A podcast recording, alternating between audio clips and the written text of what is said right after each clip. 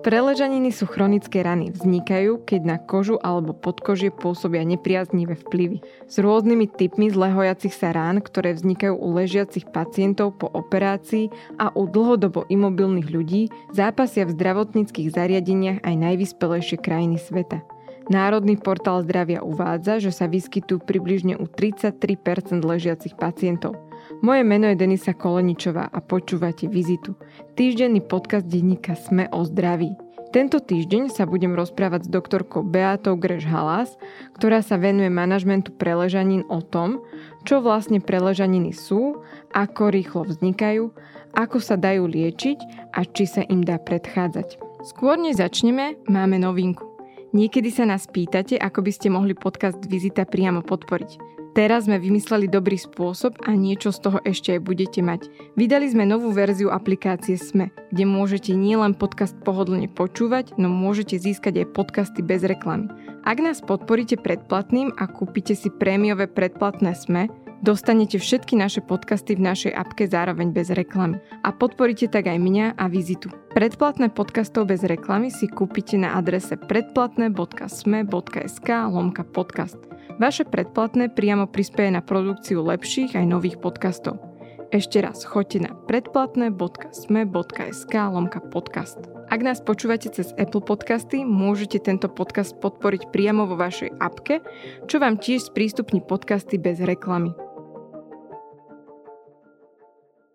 Preležaniny si ľudia často v hlave spájajú najmä s vyšším vekom alebo staršími ľuďmi. Je to naozaj tak, alebo môže ich mať aj mladý človek?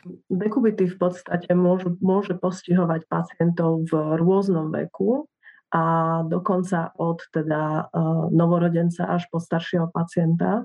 A situácia v každom prípade veľmi úzko súvisí s rôznymi prediktormi a rôznymi rizikami pre vznik dekubitu. Patria tam rôzne ochorenia, môže ísť o úrazy, môže ísť aj o nedostatky v životnom štýle, rôzne abúzy a podobne. V konečnom dôsledku máte pravdu, dekubity postihuje najmä pacientov vyššieho veku, práve z dôvodu toho, že prebiehajú určité prirodzené procesy v organizme, ktoré istým spôsobom kompromitujú ako keby zdravie toho staršieho človeka. V tomto dôsledku vlastne aj tie tkanivá, kde vznikajú tieto dekubity, a priori sú nejakým spôsobom kompromitované a tým pádom naozaj je u týchto pacientov vyššie riziko vzniku dekubitu a dokonca o tom hovoria aj štatistiky medzinárodné, že teda pacienti vo vyššom veku sú vo vyššom riziku vzniku dekubitu ako ostatní. Keby sme to tak mali biologicky alebo z medicínskeho hľadiska popísať, tak čo sú vlastne preležaniny a ako vznikajú?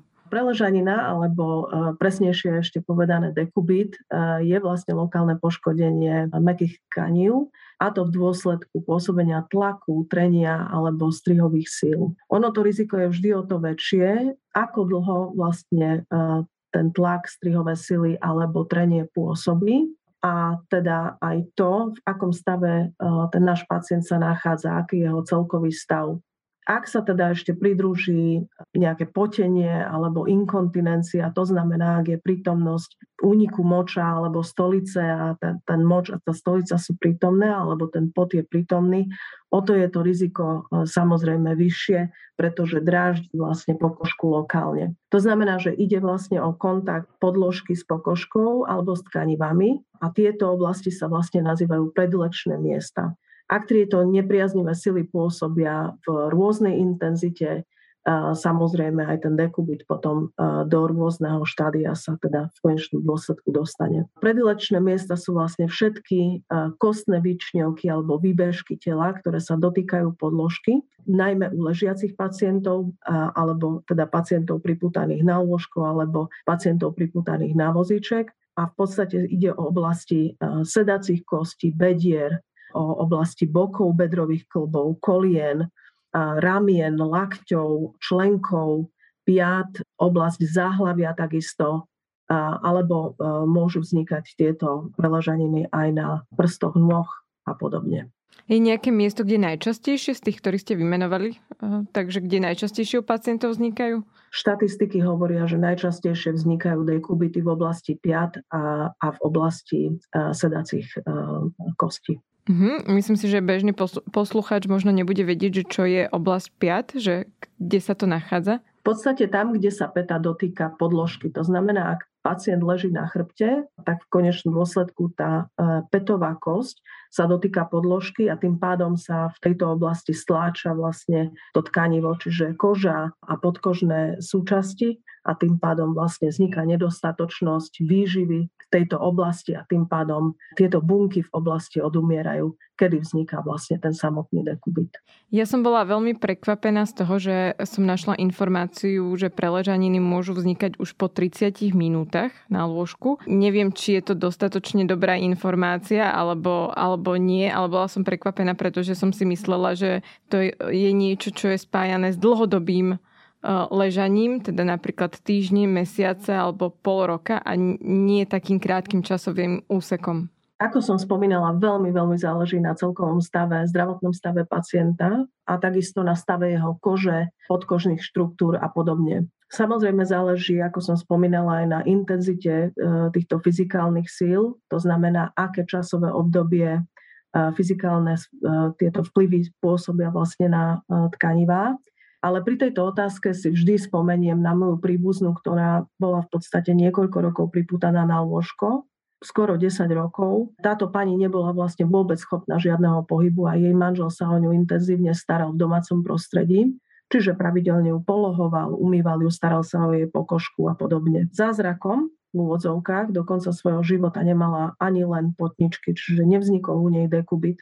Naopak, ale v praxi som sa stretla veľakrát s rôznymi situáciami a pacientmi a zažila som aj uh, také stavy pacientov, kedy naozaj uh, oni v ťažkom klinickom stave uh, neboli schopní nejakým spôsobom sa sami hýbať a u týchto pacientov sa objavoval dekubit dokonca už do pol hodiny. Čiže museli sme naozaj túto starostlivosť uh, a prevenciu absolútne zintenzívniť. No a samozrejme aj pomocou rôznych um, antidekubitných pomôcok sme boli schopní vlastne nejakým spôsobom, keď nie prioritne, primárne, teda, ale aj sekundárne sme dokázali týmto dekubitom nejakým spôsobom predísť. To znamená, že veľakrát vznikalo u nich vážne začervenanie v oblasti tlaku.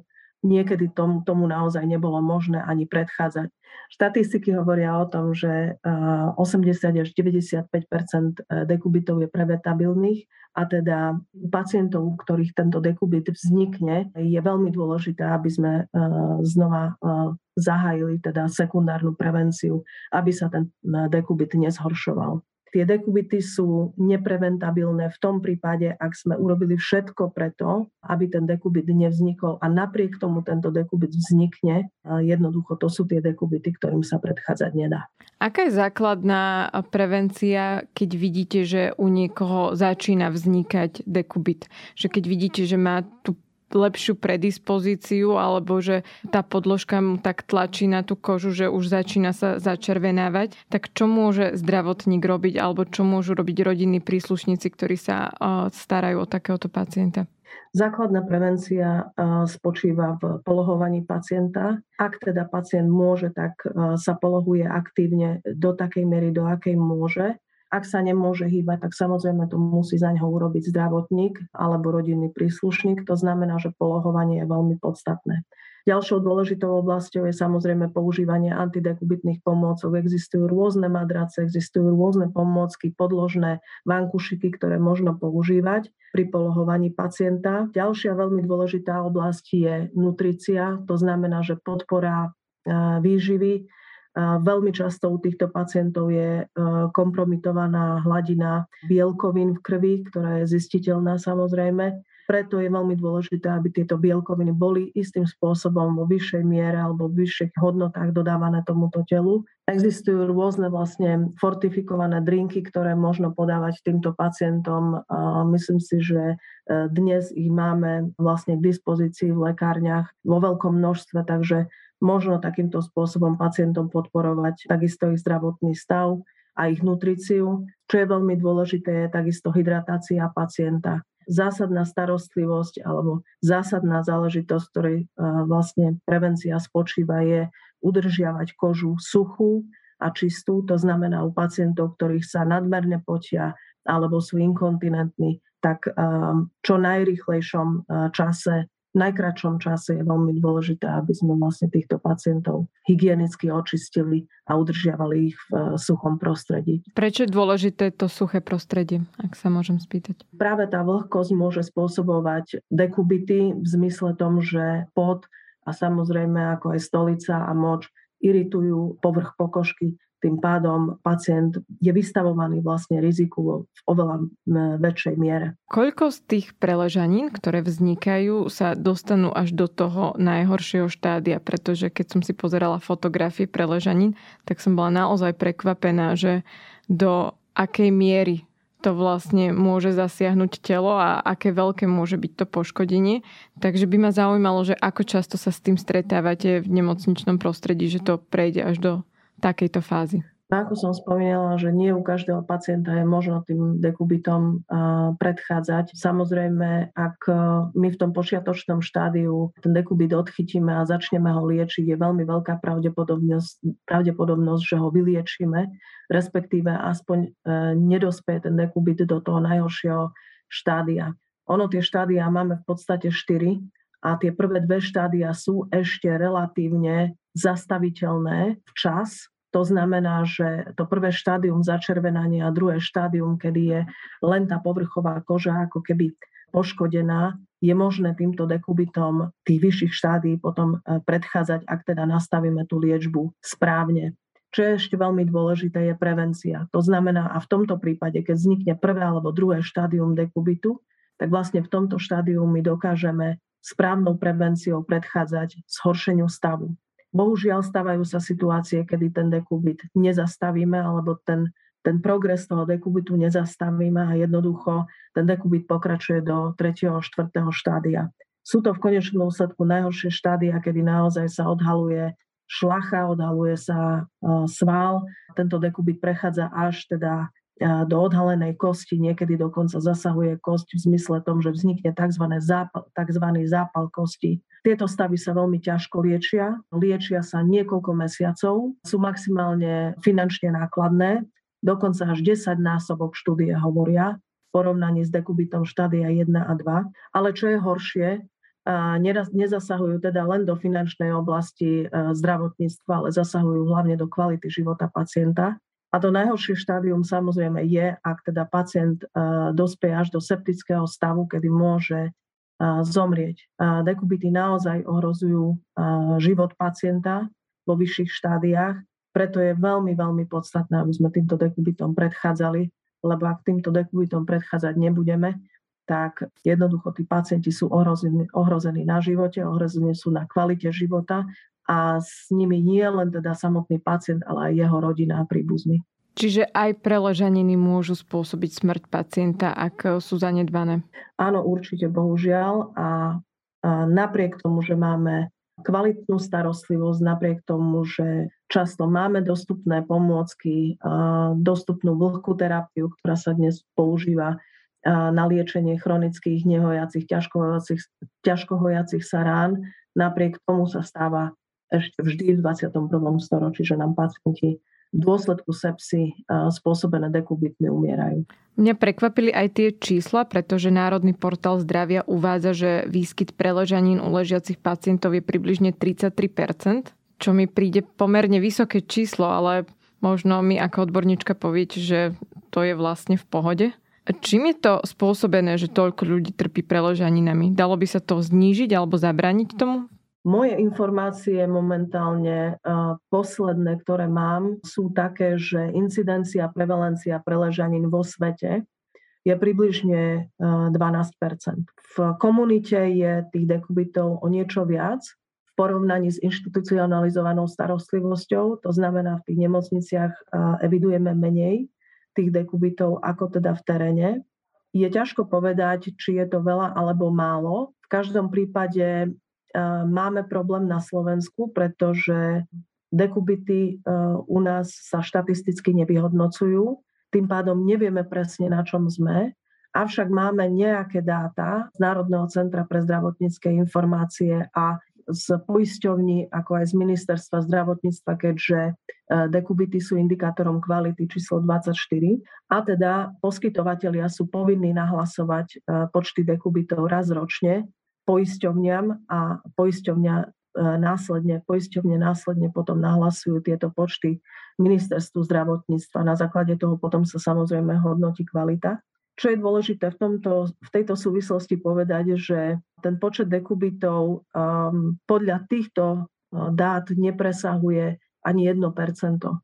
Čiže ja to vnímam určite ako problém, pretože ak nevieme, koľko dekubitov máme, tak nevieme, ako prevenciu a ako liečbu nastaviť a zahájiť. Čiže od tohto sa odvíja absolútne veľmi, veľmi podstatná stratégia nastavovania liečby a prevencie dekubitov. Preto ja to považujem za veľmi potrebné, aby sa niečo takéto na Slovensku začalo robiť. dvanásť percent incidencia prevalencie dekubitov svet považuje za pomerne vysoký, pretože, ako som spomínala, stojí to veľa peňazí a samozrejme to veľmi významne zasahuje do kvality života pacientov a ich príbuzných. Preto ja by som asi to zhrnula tak, že je to vysoké číslo, tridsaťtri percent bude určite vysoké číslo a je veľmi potrebné niečo s tým začať robiť. Ak by som mala rodinného príslušníka, pri ktorom by som vedela, že bude musieť byť dlho umiestnený na lôžku a chcela by som sa o ňoho starať doma, čo sú podľa vás také zásadné veci, na ktoré by som určite mala myslieť a s čím by som mala počítať? No ja by som v prvom rade určite odporúčila, aby sa pacienti a ich príbuzní, ktorí sa stretnú s takouto situáciou, že má teda pacient dekubit alebo je v riziku vzniku dekubitu. To znamená, že pacient je buď imobilný alebo je inkontinentný a samozrejme ten jeho celkový zdravotný stav je nejakým spôsobom nepriaznivý. Určite by som odporúčila ako prvé kontaktovať zdravotníckych pracovníkov. To znamená lekára primárnej starostlivosti, ale takisto máme k dispozícii agentúry domácej ošetrovateľskej starostlivosti, čo je veľká výhoda. Títo zdravotníckí pracovníci vedia vo veľmi významnej miere pomôcť, asistovať, poradiť, edukovať nielen teda pacientov, ale ich príbuzných, nastaviť prevenciu, správne, správnu prevenciu, správne preventívne postupy, informovať, byť teda vždy k dispozícii, ak ten príbuzný alebo pacient samotný má nejaké otázky. Čiže to je určite cesta, ktorú by som sa vybrala alebo ktorú by som odporúčala či už pacientovi samotnému alebo príbuzným, aby ju nasledovali, aby tý, týmto spôsobom vlastne riešili situáciu, pretože pacient a, a jeho príbuzní samozrejme sú laici, čiže mnohokrát nevedia rozlíšiť to, či je ešte pacient v riziku alebo už teda ten dekubit má. To znamená, že veľmi dôležité je kontaktovať čo najskôr zdravotníckeho pracovníka, príslušne k tomu, vlastne, kde pacient sa v podstate nachádza. Ak je to v domácej starostlivosti, tak jednoznačne lekár prvého kontaktu a agentúra domácej ošetrovateľskej starostlivosti. Zároveň mám pocit, že to vôbec nie je jednoduché starať sa o pacienta, ktorý je na lôžku doma. Z toho, čo ste povedali, že naozaj treba premýšľať nad tým, ako aj nastaviť stravu, aby mal dostatok živín, ale nie je to nenaučiteľné. Dá sa to zvládnuť, keď vám pomôže ten zdravotnícky personál s tým edukovaním a vysvetlí vám nejaké základné pravidlá, tak stále to nie je nemožné sa postarať takto o nejakého rodinného príslušníka. Samozrejme určite, že je to možné. Bežne sa dnes v teréne starajú sestry á dé o es o takýchto pacientov.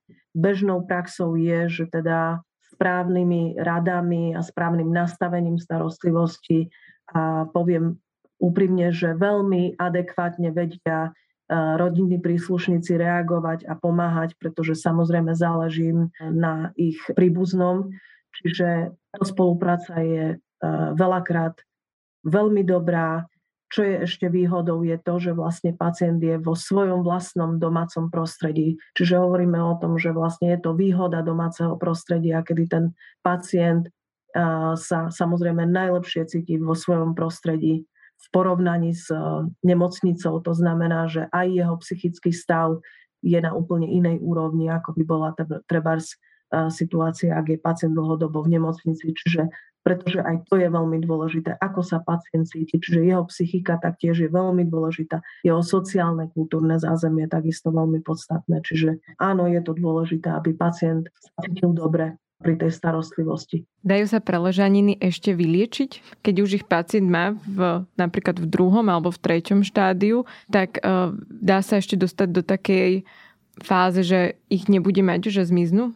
Samozrejme je veľmi dôležité, ako sa pristupuje k liečbe, ale využívajúc moderné technológie, moderné pomôcky, ako som spomínala, vlhké hojenie rán, dnes sa využíva takisto aj potlaková terapia veľmi často. Naozaj je možné týchto dekubitov sa zbaviť, ale ako som spomínala, to prvé, druhé štádium sú oveľa rýchlejšie zhojiteľné, zahojiteľné, ako to tretie, štvrté štádium, kedy naozaj tam už potrebujete často zasiahnuť aj chirurgom do tohto dekubitu. Veľmi často je tá liečba vlastne prolongovaná práve rôznymi inými pridruženými ochoreniami, čiže to tretie, štvrté štádium je naozaj náročné.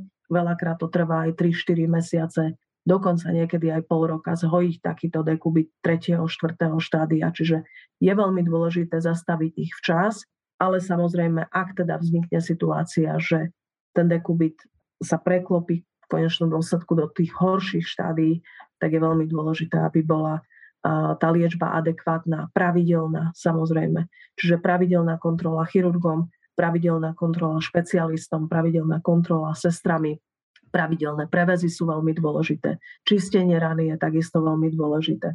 Avšak sú situácie, kedy týmto dekubitom sa pomôcť samozrejme nejakým spôsobom nedá. A ako som spomínala, ak teda pacient je, dajme tomu, vo finálnom štádiu onkologického ochorenia a tá imunita je tam e, veľmi významne kompromitovaná, výživa už nie je dostatočná, pretože už to telo napríklad nedokáže príjmať tieto živiny, tak e, stáva sa, že bohužiaľ títo pacienti potom samozrejme končia, respektíve u nich sa nedá proste tento dekubit vyliečiť. Čiže je to, je to veľmi, veľmi náročný, zdlhavý proces a sme radi, keď sa, teda sa ten dekubit zhojí, avšak tie štádia tretie a štvrté sú pre nás veľkým strašiakom.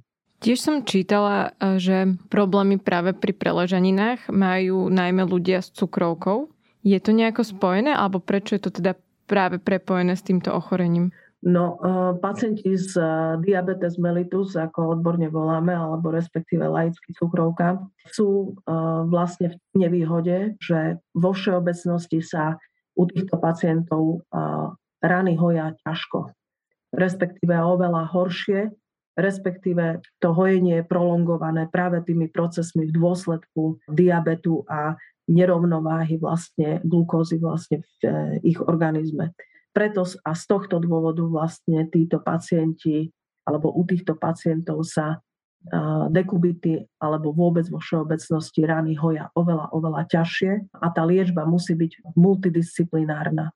To znamená, že nielen lokálne liečíme pacienta, respektíve samotnú ránu, ako chirurgicky, tak aj rôznymi prevezmi a, a rôznymi prípravkami alebo a, pomockami vlhkej terapie, ale v tomto prípade musí naozaj byť k dispozícii aj diabetológ a vtedy môžeme hovoriť o adekvátnej liečbe, ak teda sa na tom podielajú aj odborníci, ktorý, s ktorými vlastne to ochorenie, dané ochorenie súvisí. Pýtam sa najmä preto, že cukrovka dnes už nie je také ochorenie, ktoré by bolo ojedinelé, že ním trpí stále viacej ľudí a že si možno ani neuvedomujú, že by mali byť obozretnejší, čo sa týka aj napríklad zranenín, pretože by mohli mať problém s hojením rán. Áno, jednoznačne je to, je to tak, je to pravda. A znova sa vrátim k tomu, že edukácia týchto pacientov je, zohráva veľmi dôležitú úlohu, je veľmi významná. To znamená, že naozaj takíto pacienti by mali byť o tom informovaní, že ak teda majú akúkoľvek ránu alebo vyskytne sa u nich akákoľvek rána, musia i hneď informovať svojho obvodného lekára alebo lekára primárneho kontaktu, prípadne špecialistu, u ktorého sú dispenzarizovaní. O tom, ako preležaniny vznikajú, či ich môže mať aj mladý človek, nakoľko ohrozujú zdravotný stav pacienta a ako vyzerá ich liečba, som sa rozprávala s doktorkou Beatou Greš-Halás. Ďakujem, že ste prišli. Ďakujem veľmi pekne. Počúvali ste Vizitu, týždenný podcast denníka SME o zdraví. Podcast Vizita nájdete vo vašej obľúbenej podcastovej aplikácii, ale aj na webe denníka SME. A ak máte nejakú otázku alebo nám chcete napísať, pokojne sa mi ozvite na e-mail vizita zavináč sme bodka es ká. Ak by ste chceli o zdraví a medicíne aj čítať, Vizita má aj svoj týždenný newsletter, ktorý k vám príde vždy v pondelok a prihlásiť sa na jeho odber sa môžete na adrese sme bodka es ká lomka vizita. Ja som Denisa Koleničová a na výrobe tohto podcastu som spolupracovala s Viktorom Hlavatovičom. Počujeme sa znovu o týždeň.